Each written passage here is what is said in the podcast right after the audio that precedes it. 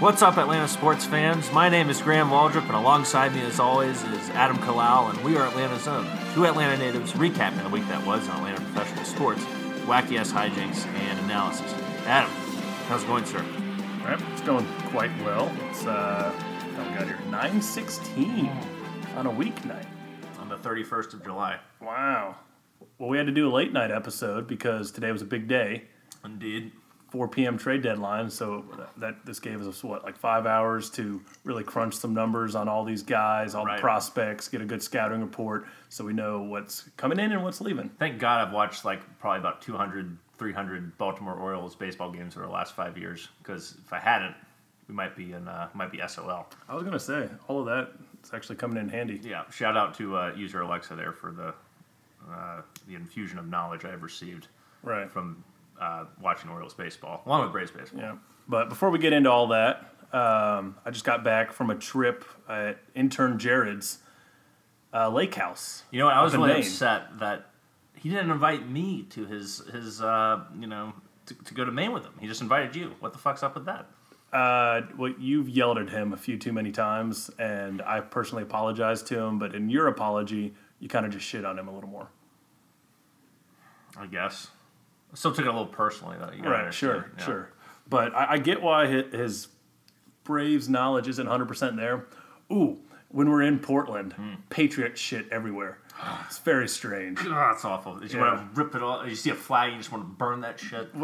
That was one of my first thoughts when we flew into Boston. Mm-hmm. Like I wasn't thinking anything about sports, and then like I just like caught a stench. I was like, oh, Oh, you flew in the Boston airport. Yeah, Did you and- see the sports bar in Boston. in Boston that I that I was at when I when I was in Boston a few weeks ago? um, was it what was it called? It was just called like The sign looked like a windy sign, but it wasn't a windy sign. Oh no, were you close to the terminal? No, we we we ate at another one before that. I know what you're talking about though. it was like strictly it was called like somebody it was like Dick's or Harry's or somebody's sports bar or something Yeah. like that. No, I didn't. That Okay. one. That's where I saw the championships, that banners I told you about. They won like 37 championships in a 100 years. Yeah, I didn't see a ton of it. We did. We tried to like. We had like an hour or two to kill Mm. in downtown Boston, leaving. And I was like, oh, I guess, guess we'll see what the city's all about. Yeah. Then we just hit traffic. There was a Red Sox game going on. Oh, so fuck it. kind of yeah. sucked. Yeah. Right. So I'm not impressed with the city, Graham. But you liked Maine, I I liked Maine. Yeah. I liked Maine a lot. That's but it's just weird that there's so many Patriots fans. And Yeah. If you have more time in Boston, it's good. I was up there a couple weeks ago, see Neil Young, had a good time. Um, explored the city, explored Harvard, MIT. It's a good Mm-hmm. little city, but very prideful Boston sports fans. In, intern Jared's mom, actually, uh, one of the first things she said to me was, I mean, she was sweet about it, but she felt like bad About the Super Bowl. about our loss, and she was just like, honestly, like that Super Bowl meant like the least of all the Super Bowls to she, us. she might as well have just. I would have rather she slapped you in the face or told you you had terminal cancer or something other than telling you that. That's like salt. That's more than salt in the wound. It's like acid in the wound. That's awful. that they feel bad for us. Yeah, like you feel bad for us, and that and the worst part is that, that their championship didn't mean as much. right, right. Like that meant everything. That would have been that meant the to fucking us. world to me. I know. That's, awful. That's what I was about to. Well, I um, started telling her that, and she's Right. like, "No, I, I totally get it." Right, and uh, I guess we take this moment to segue into uh, real quick. We have a special guest with us tonight, um, Chipper Allen, my cousin, University of Georgia graduate, big fan of uh, Braves baseball. Unfortunately, is from Charlotte and is also a Carolina Panthers fan. Oh yeah, we're the original Spygate though. So you want to talk about the Patriots? Right. I hate them maybe more than y'all do. Yeah, because you were in the that was the third Super Bowl they won, right? Was against That y'all. was early in their dynasty, maybe even their second one, because they had just beat the Rams and uh, they came off, and I think it was in 04. You're right. It was the second one because the third one was second third one was against um, Philly. Yeah. Yeah, you were at that game. You went to a Super I was Bowl. at the game. I was, uh, I think I was eight years old at that point. My dad got us seats in the bottom right corner, like in the Panthers sideline. If we would have won that game, we would have had signed everything, and we were on the way to it. And then John Kasay kicks it out of bounds. Brady gets the ball at the forty with like uh, something like 40 seconds left. Easily gets within field goal range, and Vinatieri knocks it through. And it sucks. and I felt like we were like it, it fucking sucked, Yep. And I cried like the little eight year old that I was. I cried like the twenty what twenty Seven-year-old. seven year old I was. Yeah. So yeah, I, I can relate. We get that pain. yeah, that pain that pain sticks to you, then, doesn't it? You still think about that night every once in a while. I do, yeah, I Yeah. do. Every time I see the Patriots, anything, I definitely cry a little bit inside. It's terrible. Well, Even though he's a division rival, we can at least empathize with those those Yeah. right. We, ha- we have that in common. I forget that other teams get screwed as well. Right. It's not just Yeah. us. Yeah, And they spied on us. and they beat us by, what, 1.2 points? something Yeah. like that. Yeah. So, in my mind, we won that game. They cheated. Vacated title. Well, that's not how it went down, though. Yeah, I know. Unfortunately, Unfortunately, gotta live got with consequences. we got a huge show for you guys. We got Braves trade deadline uh, news to go over. We have uh, Julio stuff. Julio finally, finally reported a training camp that happened last week. Unfortunately, the last time we released an episode, it was like the day that happened. And, and the episode that we had recorded, we were like, well, we don't know when Julio's holdout's going to end. And then it happened right before. Well, I thought we started. had said that we on our last one we said that it was over and that he was reporting, and then the very next day they're like, "No, it's not over." Right. So basically, we were right. Basically, we were right. Yes. Yeah, so maybe I shouldn't have said that. But, Yeah. you know, say vie. We'll talk about that a little we just bit. jumped the gun a little bit. Uh, we, we're going to talk the majority. Uh, majority of the show will be about the Braves and everything that's going on with it. The Sean Newcomb no hitter, Sean Newcomb's tweets that surfaced, etc. We have a uh, we have a lot to talk about um, relating to Atlanta Braves baseball. Kolby Allard's making his first start tonight, which is exciting. Uh, tons of shit to get to. So let's let's jump right into uh, Braves report here. So, first of all, Graham, since I was up in Maine, I kind of didn't watch the Braves over the weekend. I checked the scores. Yeah, Those first three Dodgers games were ugly, huh? they were bad. I went to the game on Saturday night, and it was it was rough. It was rough. Couldn't get a lot going offensively.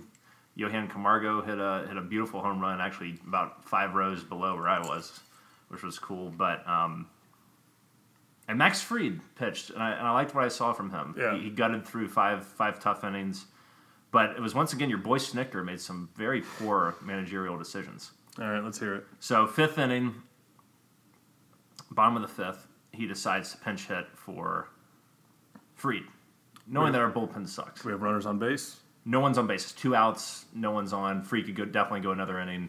He puts in Michael Reed, who looks like you or me swinging a fucking baseball bat in the major leagues. Pretty athletic. No, and uh, it was like it was like one and two, and there was this ball clearly in the dirt, and he just like check swinged, and it was fucking awful. So the Fried's gone.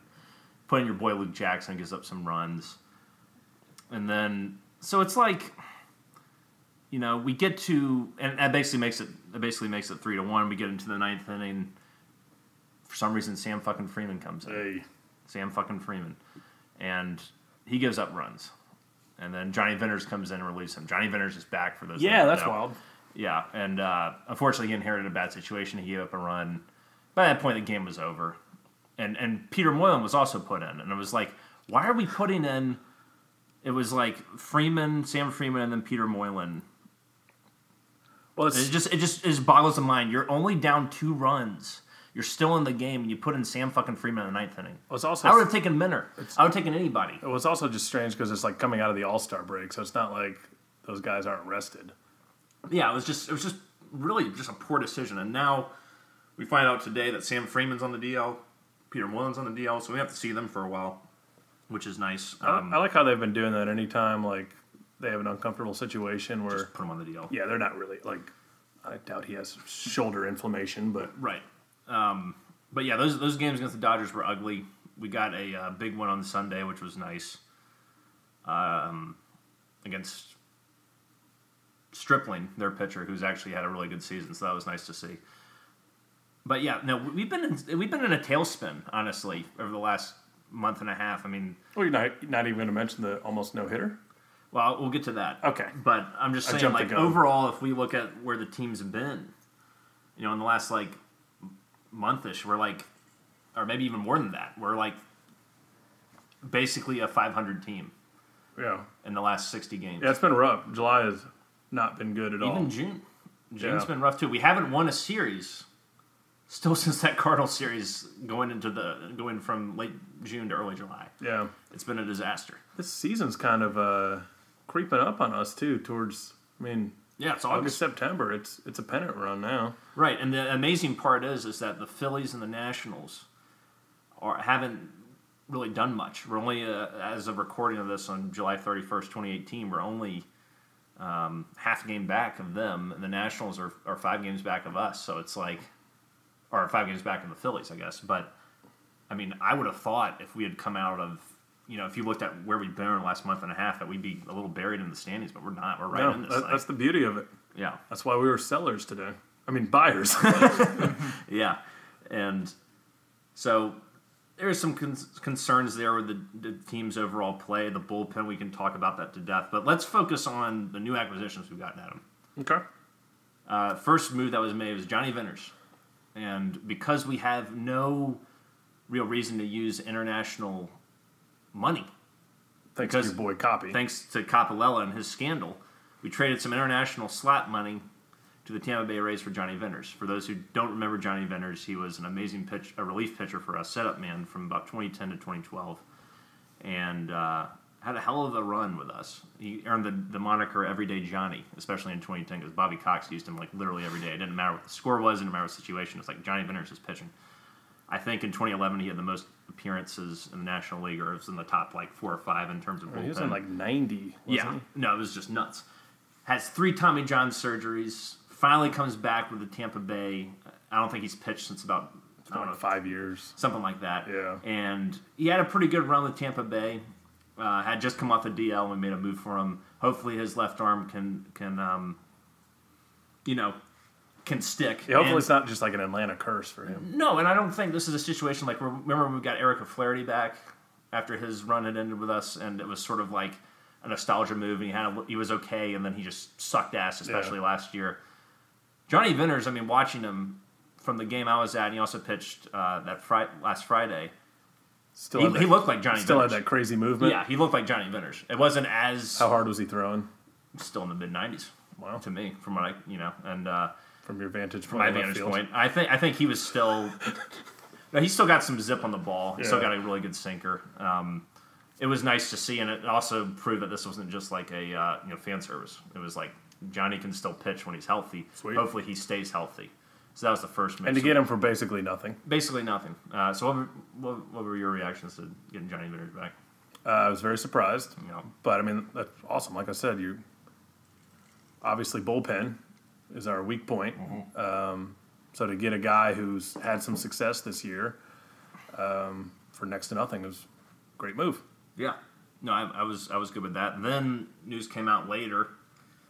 Uh, a couple days ago, we got Brad Brach from the Orioles. A lot of people don't know who Brad Brach is. I do. So from 2012 to 2017, La-di-da. la-di fucking da.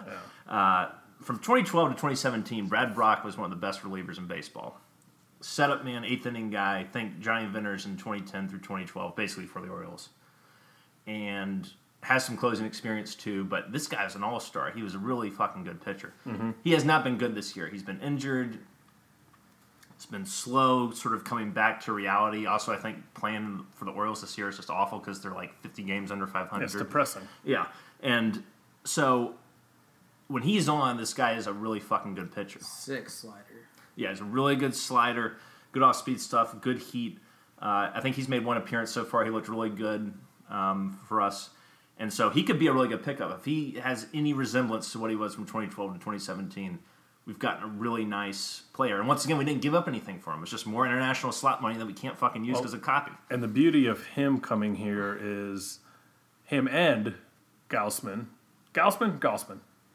I've always said Gausman, but I think it's Gausman. Gausman. You know, is that they're coming from a team, they're both ground ball pitchers. yeah. And they're coming from a team that had Manny Machado at shortstop, who's horrendous at shortstop, Sure. but for some reason insists on playing shortstop. Even though he's now at third, Which for is- Los Angeles. Not my battle to fight. Sure. Um, ooh, Kolby Allard. Kolby Allard with his first Oh, major go. league hit. That's pretty sweet. Awesome. So they go from a really bad uh, fielding team to mm-hmm. what's been, I think, a top five top defensive I think we're top three in terms of defensive runs saved. Yeah. Or that stat today. So that's going to help out. Also, not pitching the AL East where you got to contend with the likes of Aaron Judge, Giancarlo Stanton, Mookie Betts, and JD Martinez. You don't got to worry about those guys anymore. That's going to really help a lot. Um, but I'm really excited about Brach. I, I know if like he is on, like he was one of the best setup men in the game Yeah. During that five year run. So I mean, he's he's one year removed from that. He can get back to that. He had a horrible July with the Orioles. He had like a 10.81 ERA. It was awful. but but Don't Change look of at- scenery Don't worry about stats. no, it's like a gut feeling. But the thing is, change of scenery can help, and he's got the fucking talent. He's not that far removed from being an elite setup man. So hopefully, he can, if he can get back to that, I mean, that's, that's a huge steal. Yeah, granted, my, my only knowledge on him is watching him last night, and Looked pretty good, huh? he just looked like a steady oh, reliever. He dropping those threw, curves. threw strikes. Yeah. yeah. Yeah, no, he. Like, Camargo made an error, but he worked through it. He didn't panic. And Right, I saw that last Flip night. out. It was a really easy play that Camargo flubbed, but it was like, I mean, Brach's when he's on, he's a fucking steady hand. He's a guy you can always depend on. So like, this could be a big move for us, Yep. honestly. Like people, you look at the peripherals this year and it's awful, but you also, if you go deeper into the career, this was an excellent, excellent relief pitcher. Yep. So that was the second move that was made. Then we uh, fast forward to what was it last night, Adam? We traded about- for Adam Duvall from the Cincinnati Reds. About 10 p.m. or so. Yeah, Yep. uh, only hitting 205 this year, which isn't great, and under 300 on base percentage, which is also not very good. However, 16 home runs, right-handed power, off the bench. He's hit 16 home runs. Driven in like 61 RBIs. Yeah. Well, So you got to take some of that into account. On also another good thing is is that he is a plus defender. Saved multiple runs this year in the outfield, and because of his ability to hit left-handed pitching, Anthopoulos has announced that pretty much that when we have a lefty on the mound, that Duvall's going to play left field. Ronald Acuna Jr. shifts over to center field. And, and CRT's on the bench now. NCRT Who's been struggling horrendously against lefties. I mean, he, he's awful against left-handers. So, I mean, a lot of people um, I've seen haven't liked the move just because of his poor on-base percentage. And, I don't and under, I don't understand who can't like like they, we got rid of like it's one of those trades that you see like fans on Twitter like proposing that are just like absurd. It's like oh let's get rid of like some of our worst pitchers and for like a good player. Mm-hmm. And th- that's how I felt about this. It's like Wisler, we know what Wisler is. He has no future with the Braves. He's been Yeah, like six or seven guys have jumped over him. yeah, already. Wisler, Lucas Sims. Lucas Sims, same thing. had one like one good start this year. You know, he's kind of a bum. Whatever. Fir- First round draft pick in 2012. It didn't work out. Right. And then Preston Tucker, who's a quadruple A player. He had a good April for us. Right. Thank you for that. Yeah, no, I mean, without him, I mean, that's a lot of wins that you can credit, not completely to him, but partially. Couple. Yeah, but then, I mean, we have Acuna. Yeah, we have Acuna. And, So- and who, who do you value more long term? And Preston Duvall- Tucker or Ronald Acuna? Duvall's clearly a better player than Preston Tucker. Yeah, and I think especially defensively, right? I mean, he, Oh, yeah. like that's a big like I can't you can't undervalue defense, particularly in the outfield. I mean, you really can't. I mean, like Ender on this game on Saturday night, there's that ball hit deep into the right center field gap, and I swear to God, he must have run 70 feet to go get that ball. Most defenders aren't going to get that thing. Mm-hmm. Right. He saved two runs there. Yeah. I mean, it was a huge play.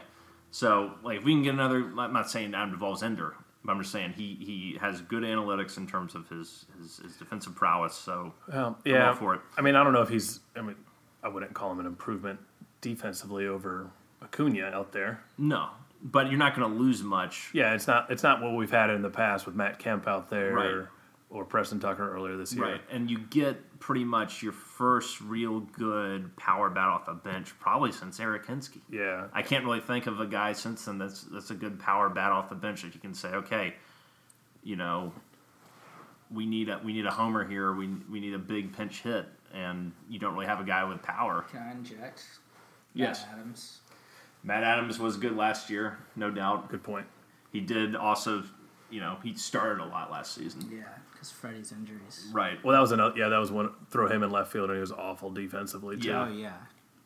But yeah, Good he, boy, he, not he, moving he was a good much. hitter. Right. But yeah, as far as Duvall, another, I think Dave O'Brien threw this stat out to all the people bitching on Twitter um, about his power and talking about how he's always playing in that um tiny stadium up there in Cincinnati. yeah. I mean, he has better power numbers on the road, and like he has as many home runs since 2016 as like Kris Bryant and Freddie Freeman, and more home runs than uh, Bryce Harper. Oh yeah, this is a guy that can hit 30 home runs in a season. Yeah, so he's honestly on pace to hit 30 home runs in a season this year too. Nothing to scoff at, and he's been a little, little unlucky this year. His batting average on balls in play is extremely low, so you would think that that trend is going to reverse. Very good, Adam. I'm proud of you for you, looking Graham. that up. I saw that today too. I think he's hit like 244. And his hard contact rate supposedly really good, so you know he's making good time contacts, just hitting it right at guys. So Yeah. hopefully that reverses itself.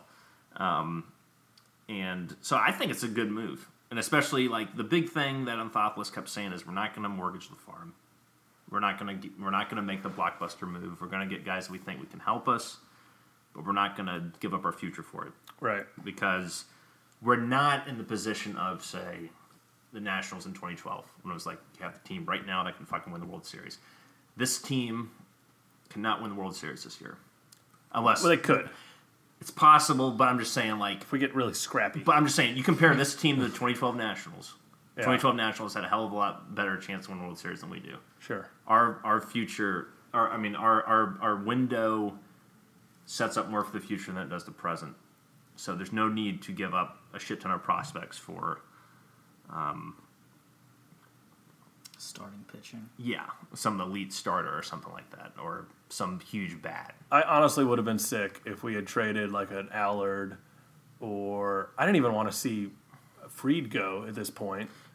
Right. I think we got something there too. Right. We were we were Or linked. Ian Anderson or Kyle Wright Kyle Wright, any of those guys. or guys. Soroka. For Archer, who I think is a mediocre pitcher. Well, the thing with Chris Archer, it was interesting. Like the trade deadline was really exciting today. I had a hard time focusing at work just because it was like trade deadline was like checking Twitter all the time, Yeah. watching MLB Network and shit, and it was like it was pretty much down to the Pirates, the Braves, and the Brewers to get Chris Archer. And I read an interesting article today about Chris Archer on Tampa Bay Times, so you know it's like legit. I don't know if it's legit, but it's like people that watch Chris Archer, you know. Right. And they actually were able to say, you know, one of the reasons he struggled. I mean, if you remember, the reason why there's so much hype around Chris Archer, he had an amazing 2015 season, struck out a shit ton of guys, was, I think, in the running for Cy Young, was was had a really good season, and then the last three seasons he hasn't been as good, and they really broke it down why. And it was like his off-speed pitches just aren't as good. He's catching a lot of the middle of the plate with his slider. They even broke it down with a graph and everything in terms of like percentage of, of, of how much he's in the middle of the zone to how much he's out of the zone or, or, in, a, or a place that's harder to hit. Yeah. And it was it was amazing comparing his 2015 stats to 2018. He's lost something with his off-speed pitches. He still has great strikeout numbers. His fastball is still pretty much the same as it's always been. It's just his off-speed stuff is just not where it needs to be. And so, and you know, looking the Pirates wound up getting him, and looking at what they gave up for him, they gave up uh, Tyler Glasnow, who's a highly prized pitching prospect, and another, um, I think another major leaguer uh, outfielder whose name escapes me right now. But you know, for us, that would have been Allard, that would have been Soroka, that would have been, I don't know, someone that we really value. Austin Riley. Austin Riley. Yeah. Yeah, exactly. And it was like, I don't know if I want to give up. And like No. the thing was with Archer too, he's 30 years old. Yeah. He's a good. He's he's a he can be a really good pitcher, but it's like, you know. And I was reading some fan comments in the Tampa Bay uh, paper um, online, and they were like, you know, he can either be a, a number one or a number five. You just don't know what the fuck you're gonna get. Do you really want to give up Austin Riley for someone like that, Yeah. or or or Kolby Allard, or or Soroka, or Kyle Wright, or Touki? That would have been a disaster. No. No. Yeah. And then watch them Flourish. be the next Adam Wainwright. Right. That would have been bad. So I was I was a little because I kind of wanted Archer just to see what would happen, but knowing what the Pirates gave up for him, I'm glad we didn't make the same Right. move. and I was watching ESPN today for some reason. It felt nost- nostalgic because we just got one of those Amazon, um, you know, the box thing you plug in your TV, Uh, the Fire Stick. Fire Stick. Yeah, which is pretty sweet. It's, it's a lot better than first generation Chromecast. Oh, you actually updated. Yeah, yeah. Wow, look at you. yeah, Yeah, let's check it out. So I was like, oh, trade deadline show. They have that on. Let's Yeah. uh, see what they're talking about. And it was just so frustrating because I was following on Twitter and like I know something 10 minutes beforehand. So like when the Gausman trade came down, Yeah. ESPN Live is saying, looks like Kevin Gausman might be traded, but we don't know to whom yet. Mm-hmm. I was like, yeah, we do. Yeah, we got him. What are you guys talking about? And it was just, and then they just kept talking about like best trades, deadline deals of the past. ESPN's terrible now. Yeah, well, th- that's what I learned today. But Mark Teixeira's on there, and they they recap Mark Teixeira himself was Mark- on the show. Oh, Yeah, fuck yes, me. himself, and of course they bring up 2007 the trade. 2007 trade to the Braves, and like they even broke it down with like the F war is that future war. I'm not sure. I think I think that's. I don't know because I thought F War was offensive war, but then I've also seen F War for pitchers, so I, I don't fucking know. It was like the total war for these players over their time with the Rangers and Elvis Andrus is like 26, and mm. Neftali Feliz was like 15, and all this crap. And We contributed a lot to those Rangers American League championships. yes, we contributed everything Yeah, for one for one year of Teixeira, and then we year get and a half. no, well, we just got him at the deadline, and we traded him at the deadline. Well, we traded him in 28. Oh, I guess it was a year. Yeah, Fuck me then. yeah, exactly.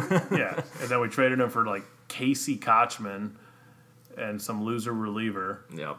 And then, as I found out after that, the the Angels got a compensation pick for losing Mark Teixeira that they had for half a year, and got the Because twenty we, 'cause we traded Teixeira to the Angels. to the Angels. We traded Teixeira to the Angels I was always because we were going to lose him as a free agent well, anyways. Here's my question, Adam. I always wondered why we didn't get more for Teixeira, because he just had half a year. but it was like. Ah, it's just frustrating. Who we get? We got some loser first baseman. Casey Kotchman. Casey Kotchman is fucking Garbage. Bullshit. Yeah, it was. It was I guess Schuerholz was on the decline there, I guess. I think that was the year Wren took there. I can't remember. Whatever. Yeah. But anyways, Angels have him for like four months that we could have just held on to him, three months. Yeah. and uh, they end up getting 25th first overall pick in the next draft because the Yankees signed Teixeira and drafted Mike frickin' Trout. Yeah. It's It, it, yeah. but it's just we can't get away from that trade. No, but you 10 also got to think about it. Think how many other teams missed on Mike Trout.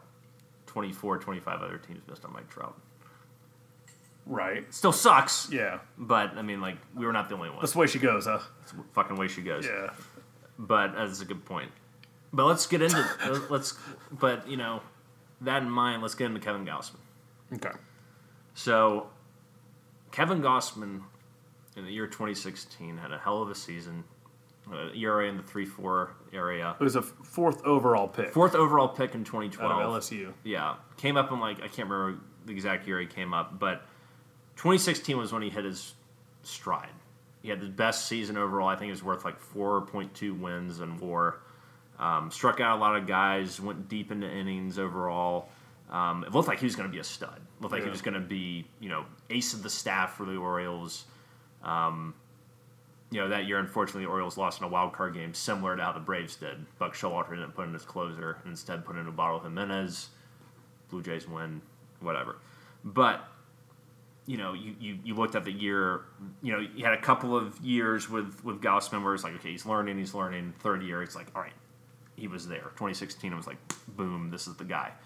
Last couple years, including this year, have been rough for him.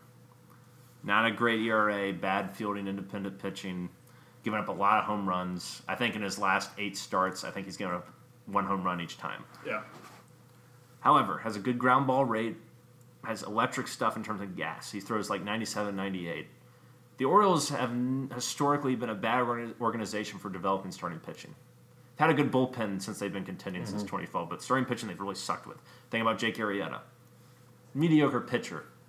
Traded to the Cubs, Beast. turns into a monster. Yeah.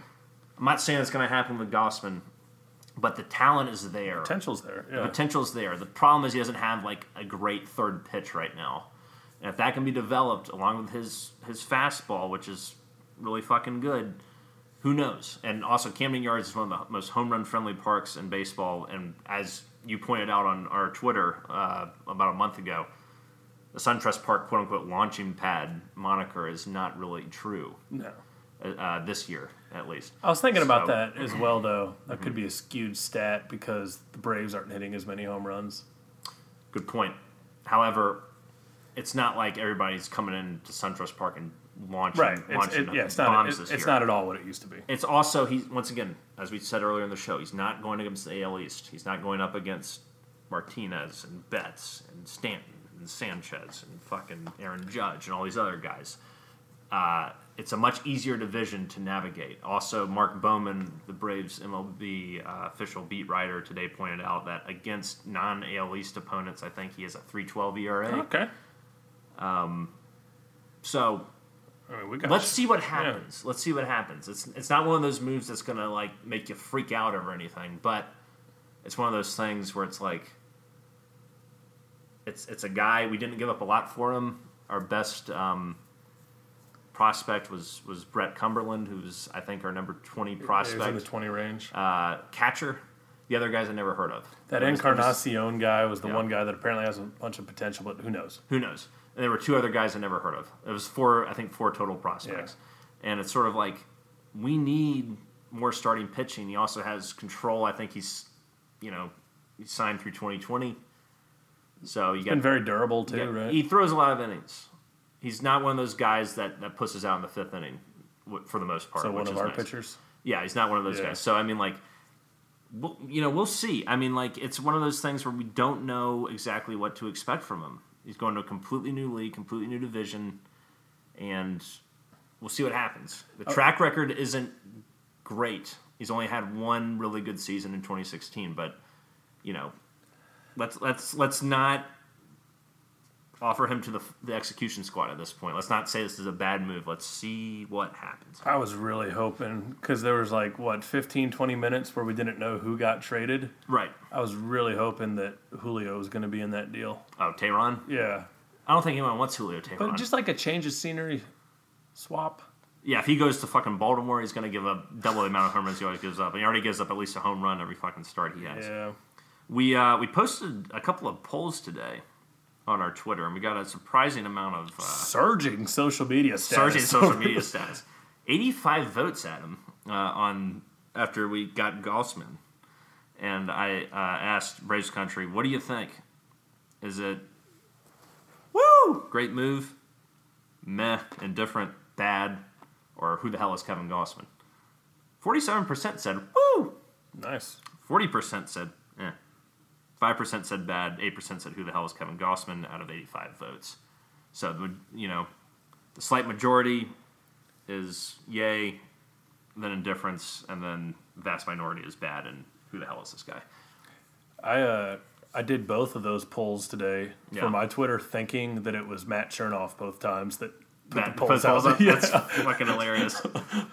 I was like, oh, Yeah, because I put something for Chris Archer too. You mean intern Jared? Yeah, he's, he's been doing a lot of work on the Twitter. Yeah, I did something for Chris Archer, but that's irrelevant at this point. Yeah. But it seems like the majority of uh, of users are excited for Gausman. No, I, I feel so much better about that deal. Apparently, the Orioles were trying to get like number two type starter Mm-hmm.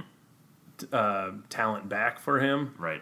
and according to a lot of uh, people who know these prospects a lot better than we do, they got more of like a number four Mm. type starter return. So Yeah, I mean, we didn't give up anybody that's really on the radar. Unless you're a hardcore Braves fan that reads Talking Chop every day, you're probably not going to know who these fucking guys are, right. or you're in the media. So, I think it's great that we Yeah. didn't give up Touki, Kyle Wright, Ian Anderson, or Riley. And those, we- are, those are the guys I did not want to lose under any circumstance. So filled two bullpen arms, um, right-handed power bat off the bench, Right, and a rotation guy. platoon in left field, and a rotation. I think that checks everything, and we didn't trade a single top fifteen prospect. Yeah.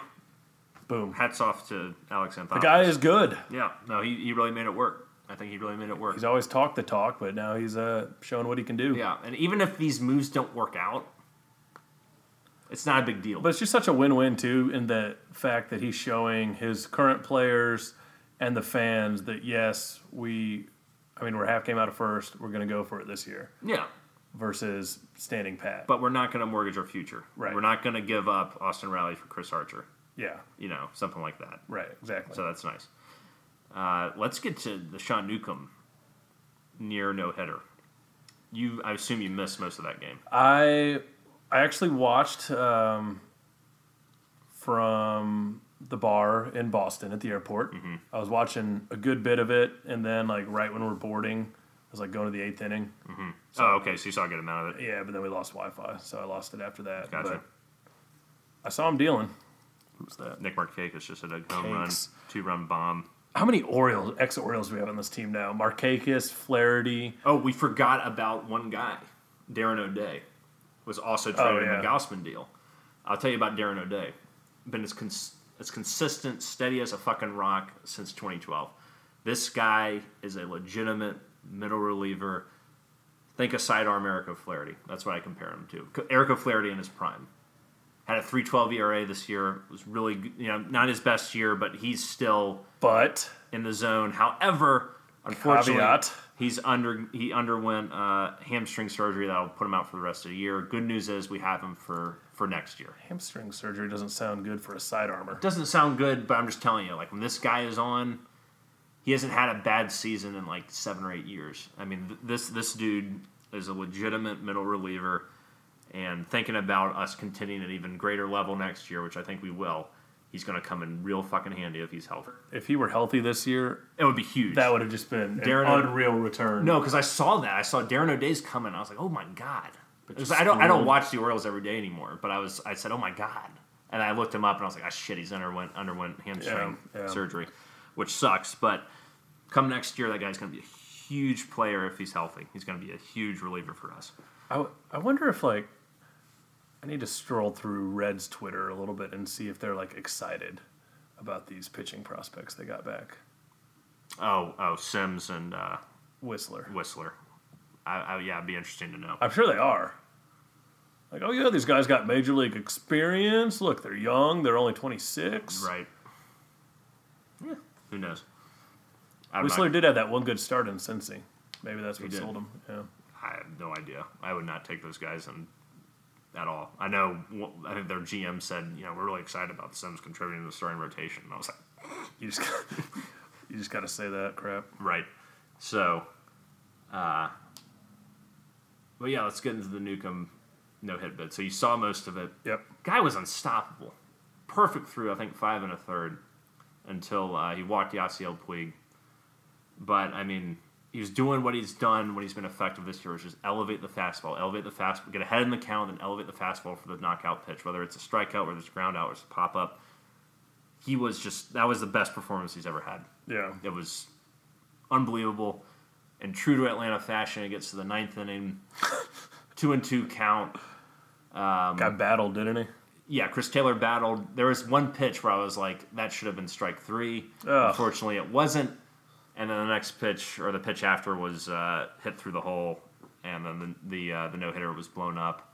Uh, through like 134 pitches. I mean, it was just an unbelievable effort. Yeah, I was just proud of Snit for running him out there. Yeah, letting still. him go. Yeah. letting him go. Fuck it, right? Look, they can throw more than 100 pitches. Yeah. Who would have thought? It was that that was awesome to see. I, I, I find myself, I don't care that much about no hitters anymore. Like, they're not what they used to be.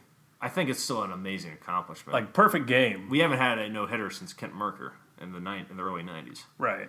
So, But yeah. you, get, you get so many random dude like Dallas Braden throwing a no hitter. oh for Oakland, yeah, Yeah. right. Um, that didn't someone for the Cardinals just throw a no hitter last week? I don't know. Maybe I think he did, okay. but I don't know. Obviously, it's awesome, but I, I just I wasn't like I was more just excited that Newcomb pitched well and we won the game. Right. Um, yeah, that was good.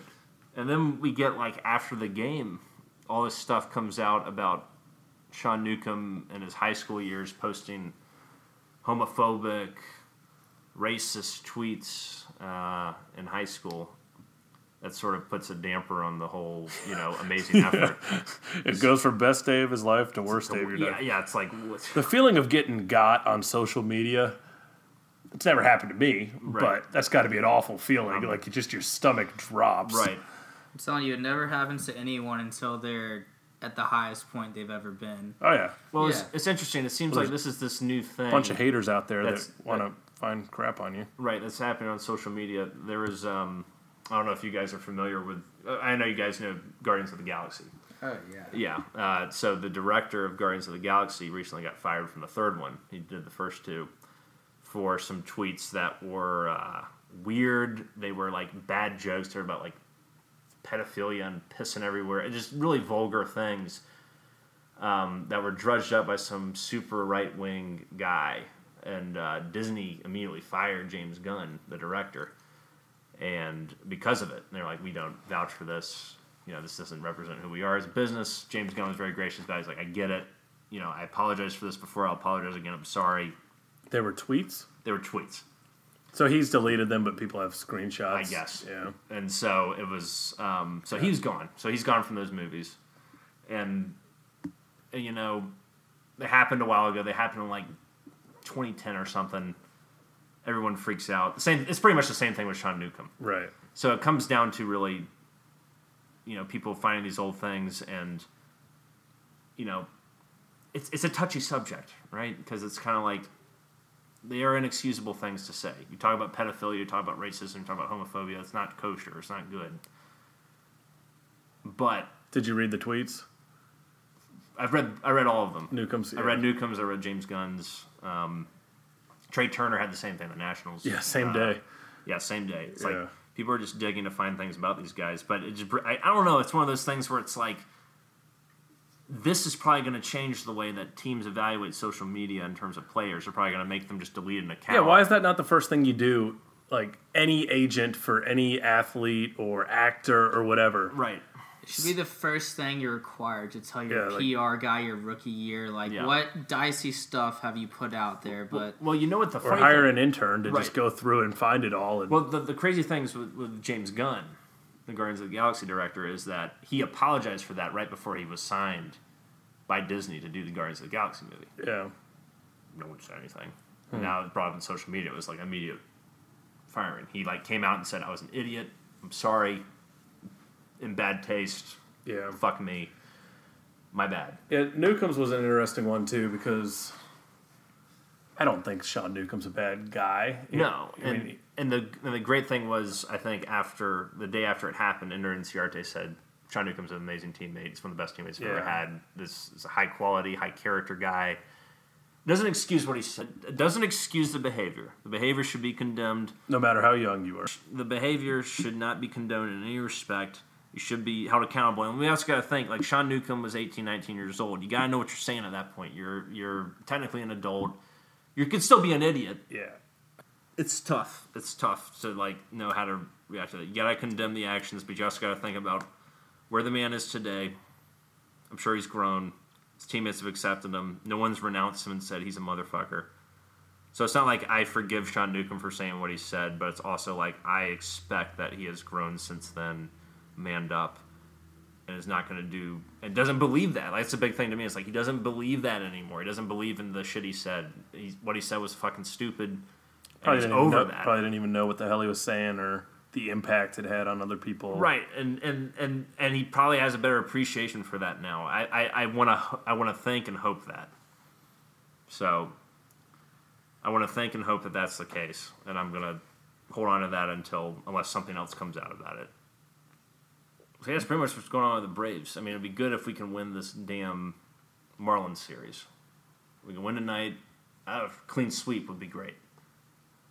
Um, because it's been it's been rough. It's been like really up and down, mostly down baseball, especially recently. So Yeah. But hopefully that big win on Sunday will jumpstart things and yeah, and all these win last all, night all these guys we've acquired. keep it rolling. Yeah, We'll get get it rolling. right. I guess the uh, the only other thing to really talk about is the Julio Jones thing. A training camp. There's a lot of training camp stuff going on, but big thing is Julio reports to training camp on the first day. The Falcons and, and Julio work out a deal where he gets a little more money from his contract this year. I think it's like two and a half million more than what he was uh, had signed on for, and that there's still this idea that he may get more money or may get some extension next year. Uh, so, do you think you were we were overblowing this, or everyone else was overblowing this, or Yeah. or- The biggest reason why I think that is because we never heard anything from Julio. He never once said he was going to hold out. Right, and that's one thing that It's all speculation. Well, one thing I was gonna say on this show, if he if he hadn't ended the holdout at this point, was was like Julio, why don't you come out and just tell us what the fuck you're you're thinking? Because you've been all we've been hearing is through these beat reporters and through these other guys in To and whoever that you're not happy. It's like I want to hear it from the horse's mouth. What's going on? Maybe So- he didn't want us all up in his business. You know, that's the way Julio Financial is. stuff's personal. He's a very private guy. He's a very private guy. But I'm glad he's in camp. He's working out with the team. Calvin Ridley has come out and said Julio's like another coach on the field. I am blessed to be here. My God, this God, is we were amazing. stacked on offense You got to think and about defense. it. man. This is the year. This is the year. Oh, we'll see about that, buddy. This is the year. If we don't win this year, I'm going to be very upset. Win what? We got to win the Super Bowl this year. There's no other way around it. Yeah. There's no other way around it. We have to win this year. We'll get to your precious Panthers in a minute, but I, I think that we, um, I think we overblew it a little bit. I think we were all kind of searching for a story in the media. Not that we're media. I guess we are media. And, well. I don't know. And then we take it personally too, Right, Because because like I'm thinking about how much money he's asking for and how much money we make on our podcast, and it's like, well, what the hell? Just throw us a little bit of that money, you Right, know? exactly. That would be nice. But I think you know what? Someone made a good point. Uh, Matt Chernoff made a good point, and a couple other people on Twitter made a good point about like, you know, it's okay for the team to alter a contract, but why is it not okay for the player to alter the contract? Why doesn't it go both ways? You know, it's sort of like the team can restructure a deal, but if the player wants to restructure a deal, he's a motherfucker. Right. So that, that kind of made me think a little bit. So I was like, well, that's a good point. I mean, the team kind of has that executive power to do whatever the fuck they want, but at the same time, you're kind of signing the contract with the team, who sort of owns the contract. In effect, owns the doesn't own the play. But you know what I mean? Owns their playing rights. But it's it was It's their um, employer. is their employer, so it's sort of like um, I'm just glad it's resolved. I'm just glad we can focus on football and fluff pieces at this point about how great we are. I saw a picture of Julio smiling today, and I was like, I'm sorry, Julio. I- Right. I, don't hate Did you. you immediately feel awful? Yeah, I felt guilty. Yeah, I, I did too, and I was like, ah, It's my public apology. right.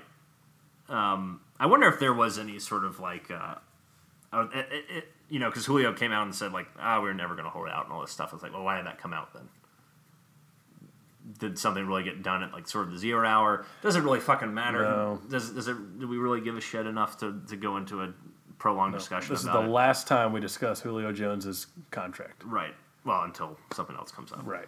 Um, But uh, you know, Strictly football from here on out. Right, and that was nice to see. He's working out with Matt. He's working on red zone stuff, and you know we'll, we'll fucking see what happens. But I'm just glad that whatever it was, it's, it's just amazing all this hullabaloo, and then it was resolved with two and a half million extra dollars or whatever it was, Just like that. taken from his already pre-existing deal. It was just it was kind of mind blowing that it was like strange. that much shit for just two and a half million dollars for an NFL player. Crazy. Philly John had some sort of convoluted theory. I guess Mm-hmm. uh, Julio's been investing a ton of money recently into Mm-hmm. some business. Mm. I don't have a lot of details on it, Yeah. but it's like, oh, maybe the guy was actually was strapped for cash. He's got all this money going to this company. He needed that two point five million dollars. Maybe. Who knows?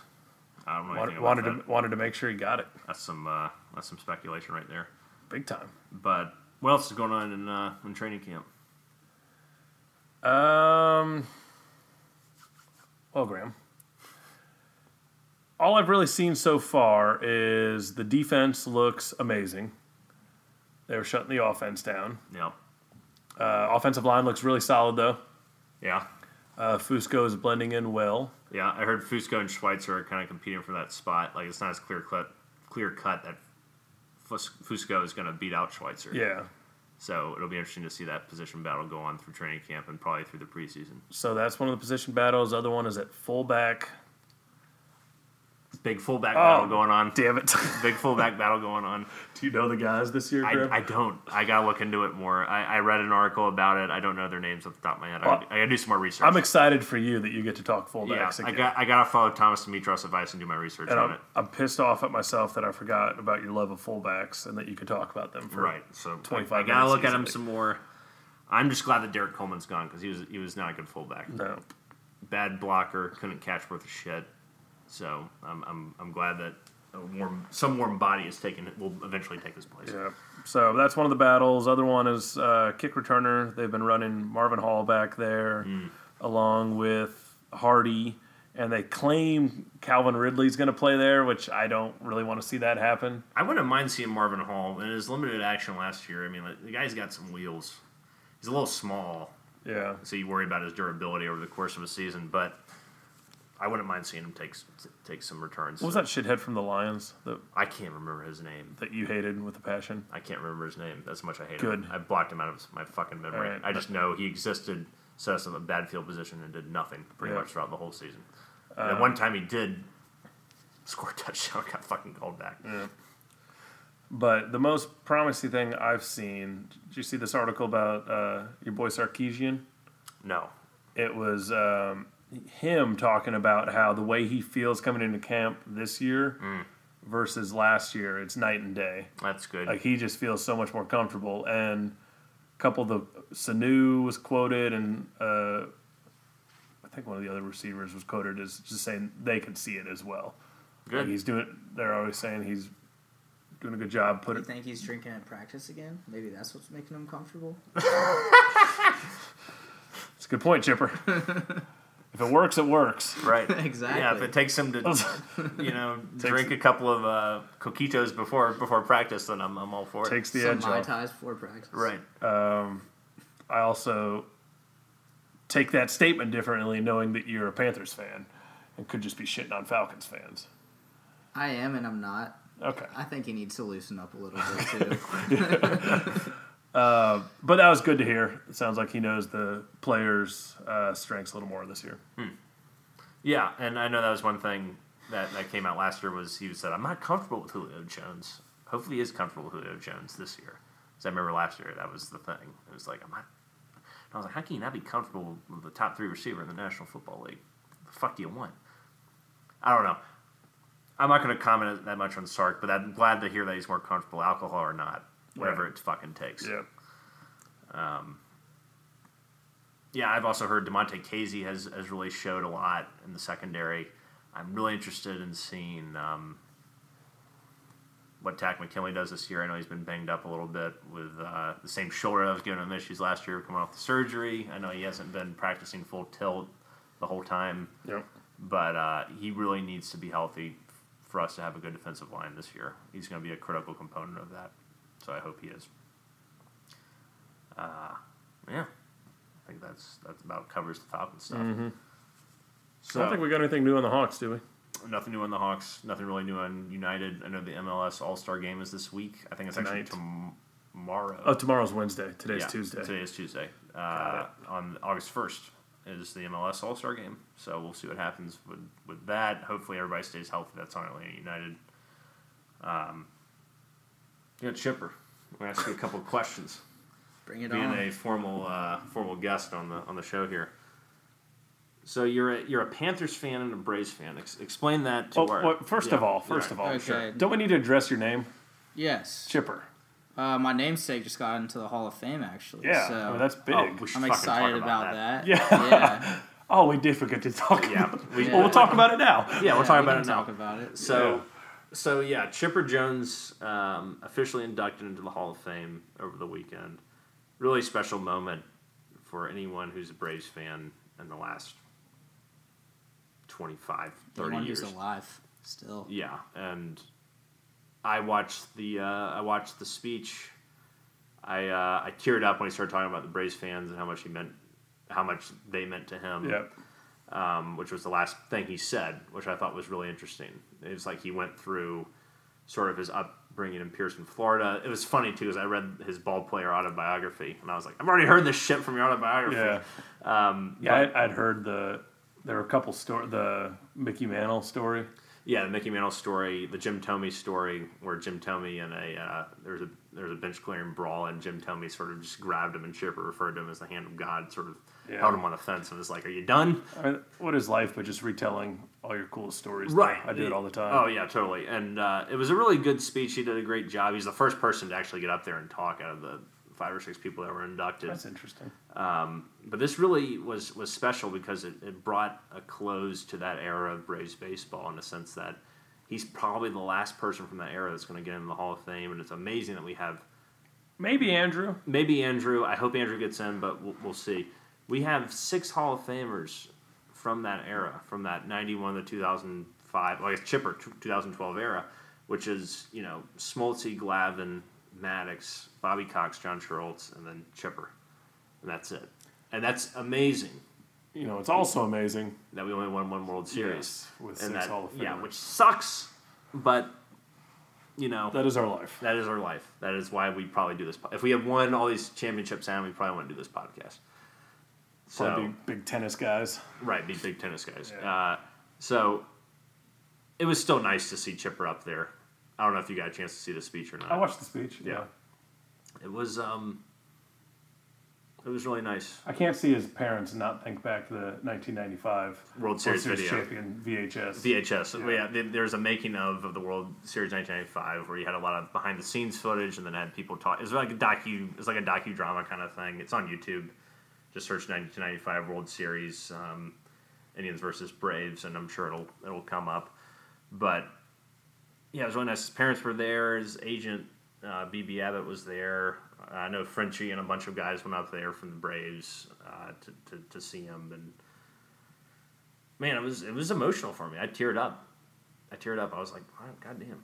Chipper Jones. is my favorite all time Brave. Yeah. Favorite all time baseball player. Probably favorite all time athlete, honestly. I mean, he, he impacted my life from when I was a fucking small child to when I was a grown man. I mean, in, in numerous ways. All great ways for the most part. I enjoyed hearing him talking about his mentors when he was a rookie uh, in the, on the lineup, anyways. In the lineup, uh, Fred McGriff he mentioned, and Mm-hmm. Yeah.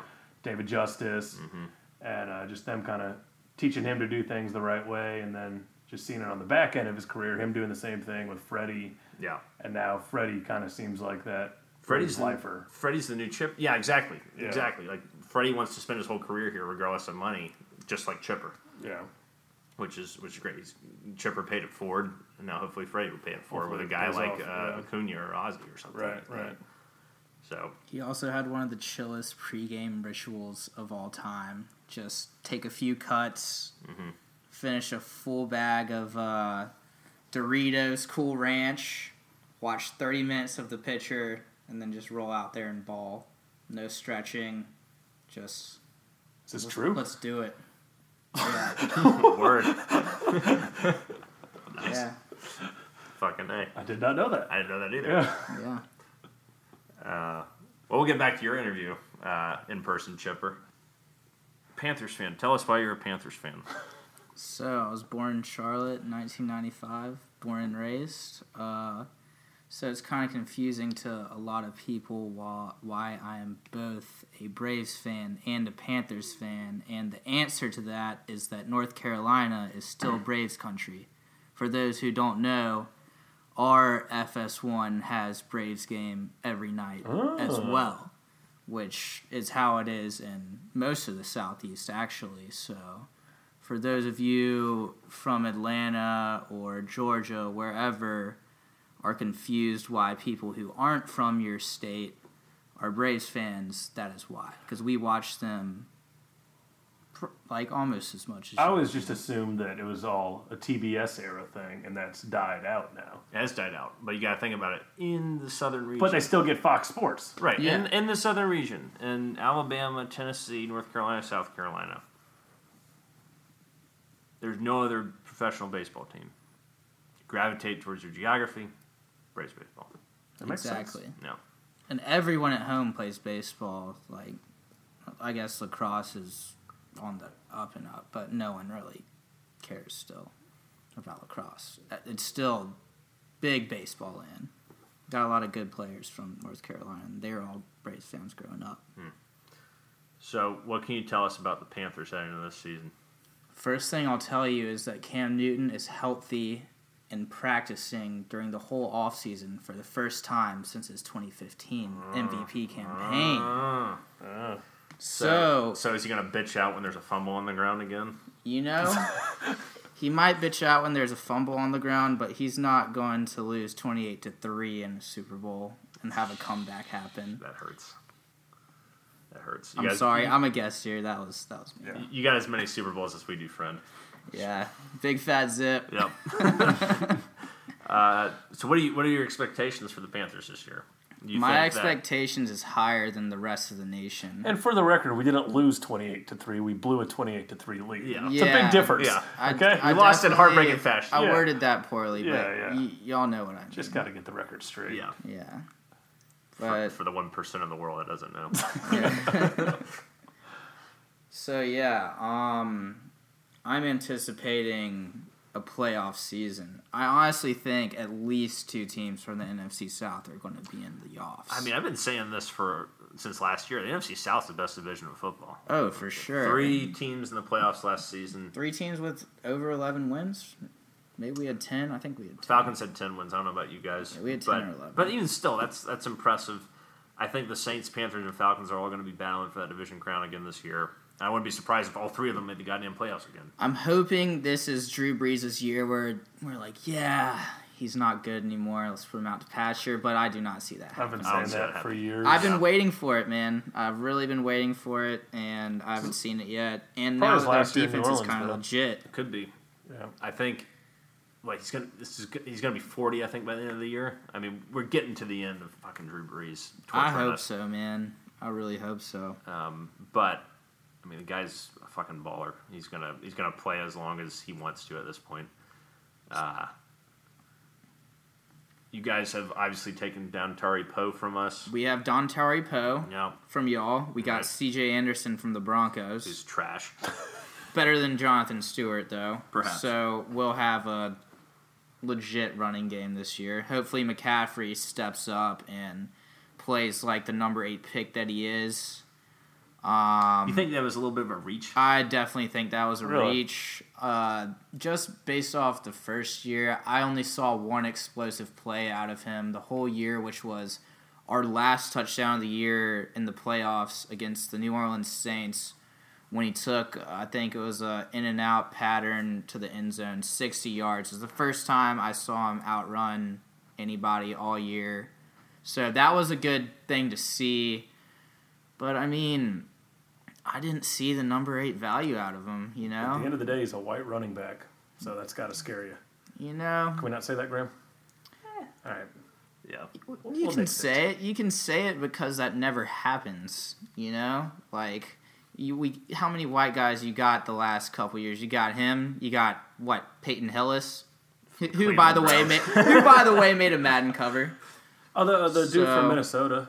Oh, uh, He was a bulldozer. Oh. Toby Gerhart. t- fuck Toby Gayhart. That guy sucked. Uh, he was like this uh, another Stanford guy actually, which is interesting. Um, but you know, I just really need to see something out of him soon for me not to consider him a number eight bust. So what do you what do you think about um, realistic expectations this year? Is this a This Yeah, is an eleven win team. you think it's an eleven win team? You- is- you- we have a better roster this year than we did last What year. about the uh, offensive line, which is a big problem for Oh, you yeah, all last last time. year? Oh, it always has been a problem Did since you lose your number been one? there. We're getting Kalil back, who is our heart and soul of the O line. We haven't had him healthy for the last like two or three years, and finally, we get him. His brother Matt is now our left tackle. Uh, We get uh, Trai Turner, who is a Pro Bowl caliber The guard. guard. no, he's a guard. He's The- he, he went to he went to. LSU. He went to LSU. Yeah, not the shortstop for the Nationals. they they they don't really look alike. Um, but and then at right tackle, Daryl Williams, who's good player, just sprained his MCL in camp, but our line is shaping up to be better than it has been in the past.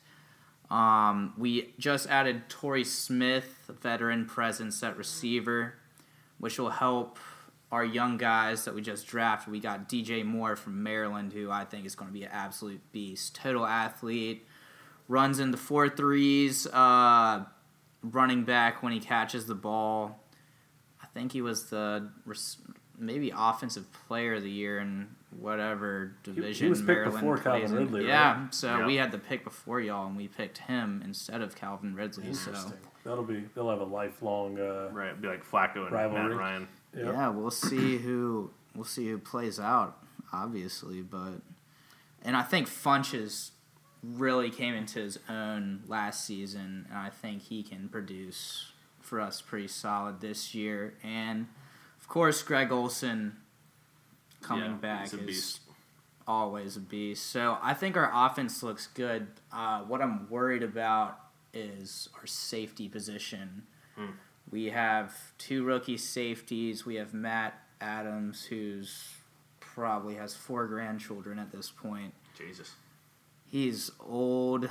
Last year he looked slow, but he's definitely a smart player and can get himself in the right place. But this guy from Tennessee, Rashaan Gaulden, who's a freak athlete, could be really good if he can figure out the scheme fast enough. Um, and as far as our cornerback goes, see, what's always worried me about us for the last couple years, our secondary. Like you've seen Julio take advantage of us pretty much every time we play y'all for the last couple of seasons.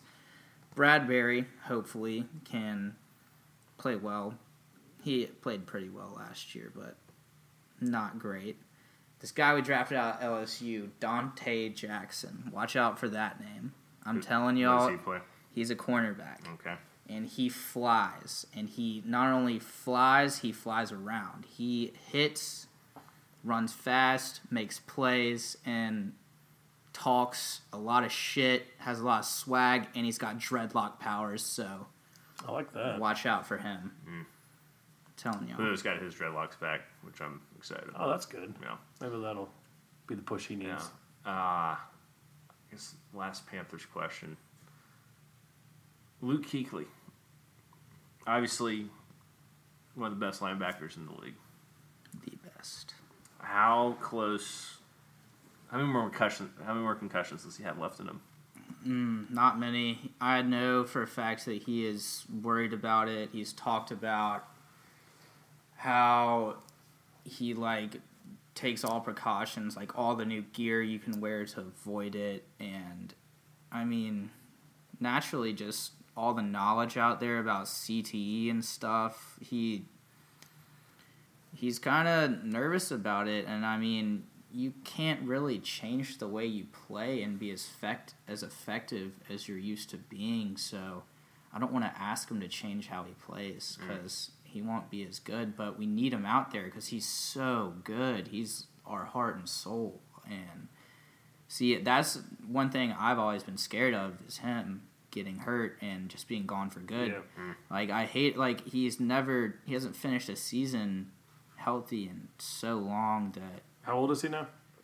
oh I think we drafted him in 2012 like number 9 overall. So 28, 29. that would make him yeah about 28 years old. Kind of seems like the writing's on the wall, though. Like if these Uh, the writing is on the wall. up. Yeah, the writings is on the wall. I just, I don't know. I want him to adjust. Hopefully, he can start playing differently. But as you know, like when you start getting concussions, you just keep on getting more and more concussions. Just like an old linebacker we used to have for the old school Falcons fans out there. I'm sure you remember Dan Morgan.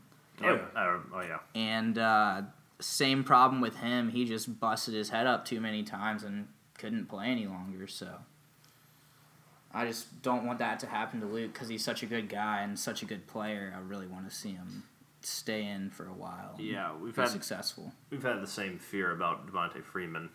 He hasn't had as many concussions as Kuechly, but it's in the ballpark, and we're kind of thinking, you know, sort of the same thing. If like one or two more happen, Well, that's how he plays too. right? He's not going to Runs slow down for anybody. yep. Yeah. So we'll see. You go to so you're a Braves fan, obviously. Don't give a shit about basketball. You know, You got the I what are you, used the to, Bobcats now, so- Hornets. So, What are they? well, now we're the Hornets, yeah. Uh, funny thing is, I had uh, season tickets when I was a little baby. My dad would take me to Hornets games when we were actually legit. and then the whole scandal thing went down. The business What was the partners weren't agreeing. Just like sketchy deals and stuff. It, Yeah. it was it was a long time ago. I don't really remember. And they left for New Orleans. We get the Bobcats end up having like one of the worst seasons in NBA history.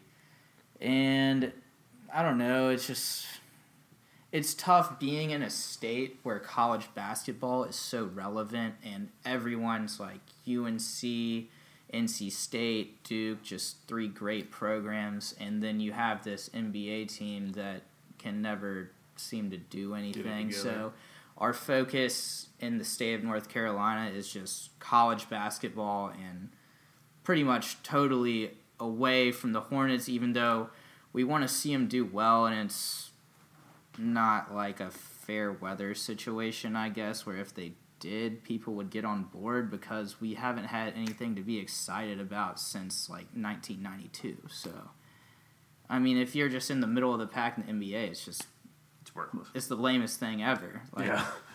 it's so boring. Do people want Michael Jordan out, or do they just not? no, Are they I mean, ambivalent, or they love love, Michael because of we love Carolina? MJ. Yeah, That's that's because when he went to UNC. Yeah, he's No.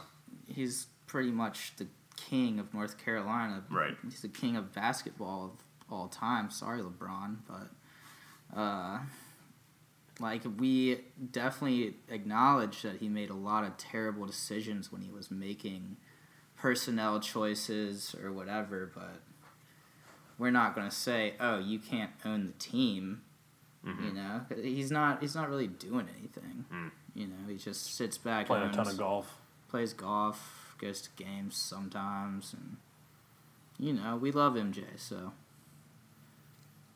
that Sounds is like- what it is. Sounds like a complicated relationship. It's nice to hear other people have like sometimes close to shit or shit in terms of a, another sports team in their town. It's not like everybody's Yeah. perfect. Like the No. Hawks, we're going to be rebuilding for the next five, six What years. it's, it's a vocal majority that we hear from all the time, Right. And we don't hear from any right. Charlotte fans. No, we're, we're very much in our own. you hear about the. Yankees, you hear about Red Sox, Patriots, Patriots, yeah, It's just a Golden Northeast State. thing. Yeah, yeah, anyone who's winning at that point. LeBron. LeBron.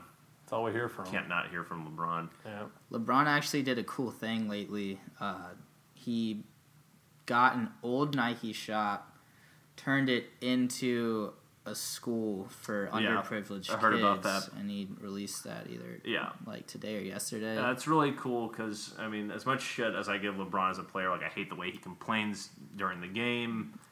I, you know, I can't stand the attention on him. I hate how he calls out his teammates in a passive aggressive, uh, passive aggr- uh, aggressive fashion on social media and on you know to the and, and then to the actually physical media. But I mean, like altruistically, LeBron is a He's a good person. incredible philanthropist, Uh, amazing, very guy. socially conscious guy. and- Yeah, and for him to open a school for people and pretty much provide like what the government pro- would provide a public school by himself yeah. is like, maybe he has some investment partners. I don't know, but like to do that is incredible. Yeah, that's awesome. Yeah. So I mean, that's I mean like I have resisted following LeBron on Twitter for so long because I'm like I can't stand LeBron.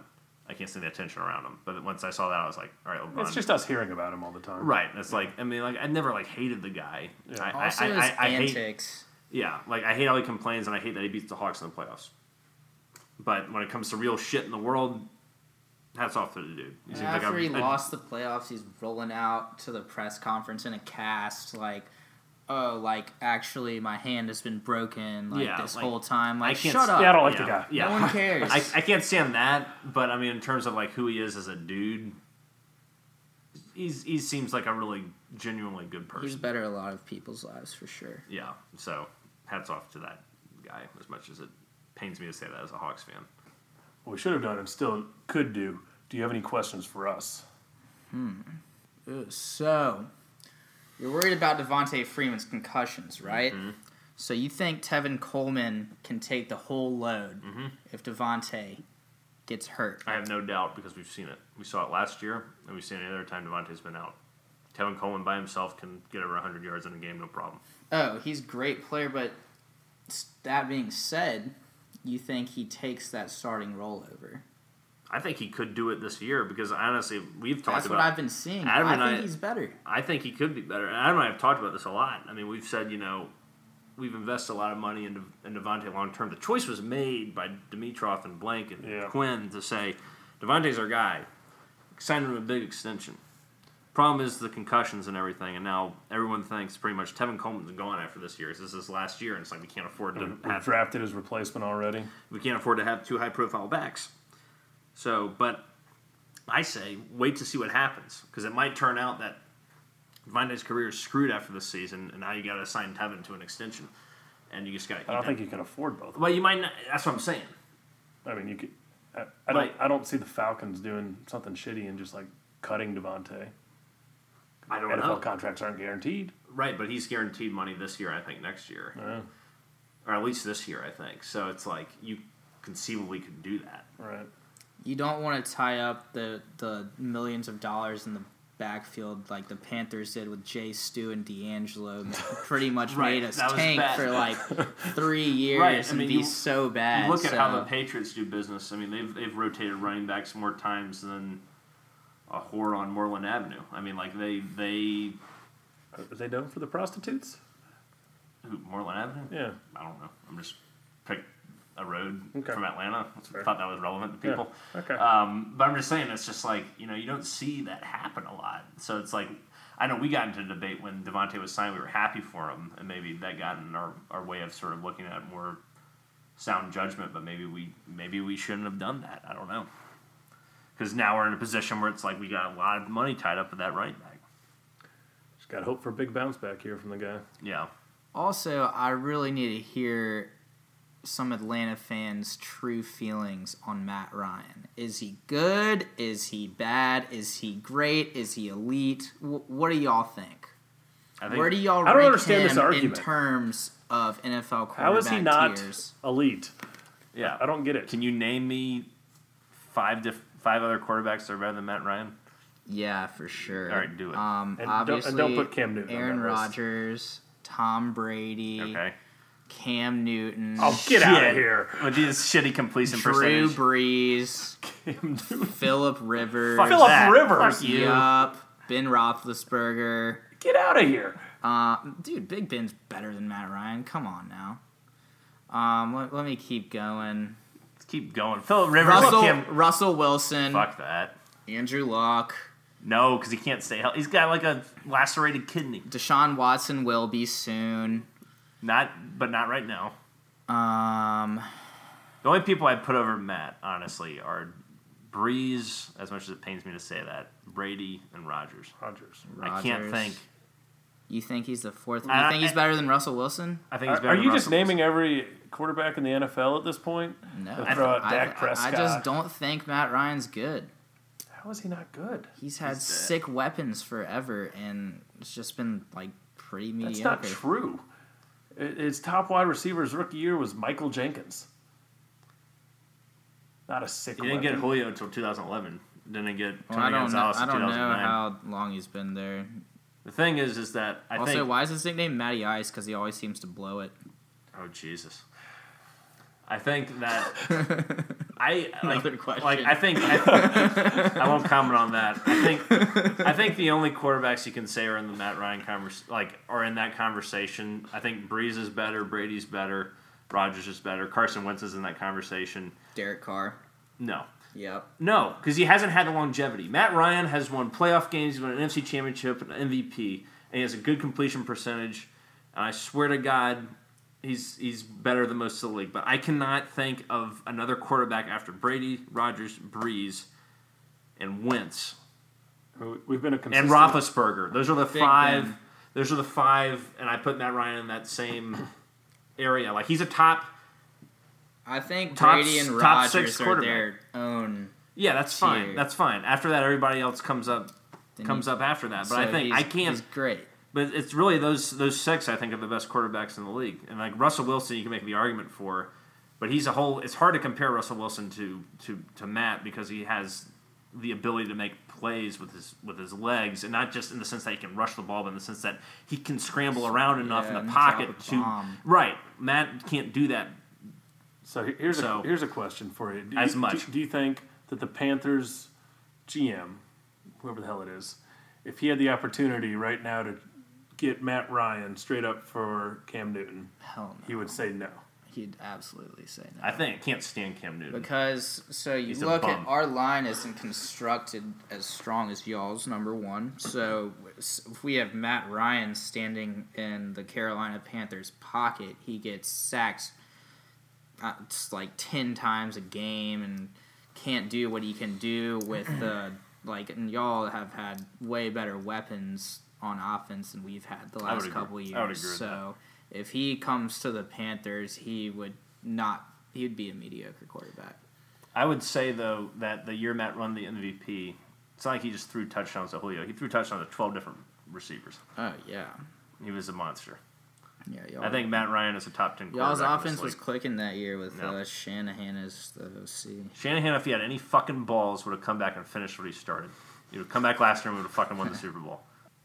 Well, I think that wraps up today's episode of Atlanta Zone. Cousin Chipper, thank you for joining us. Thanks for having me. Absolutely. Until next time, rise up, chop on, stay in brotherhood, unite and conquer, and remain true to Atlanta. Thank you for listening. Go Panthers. No. Hospitalis.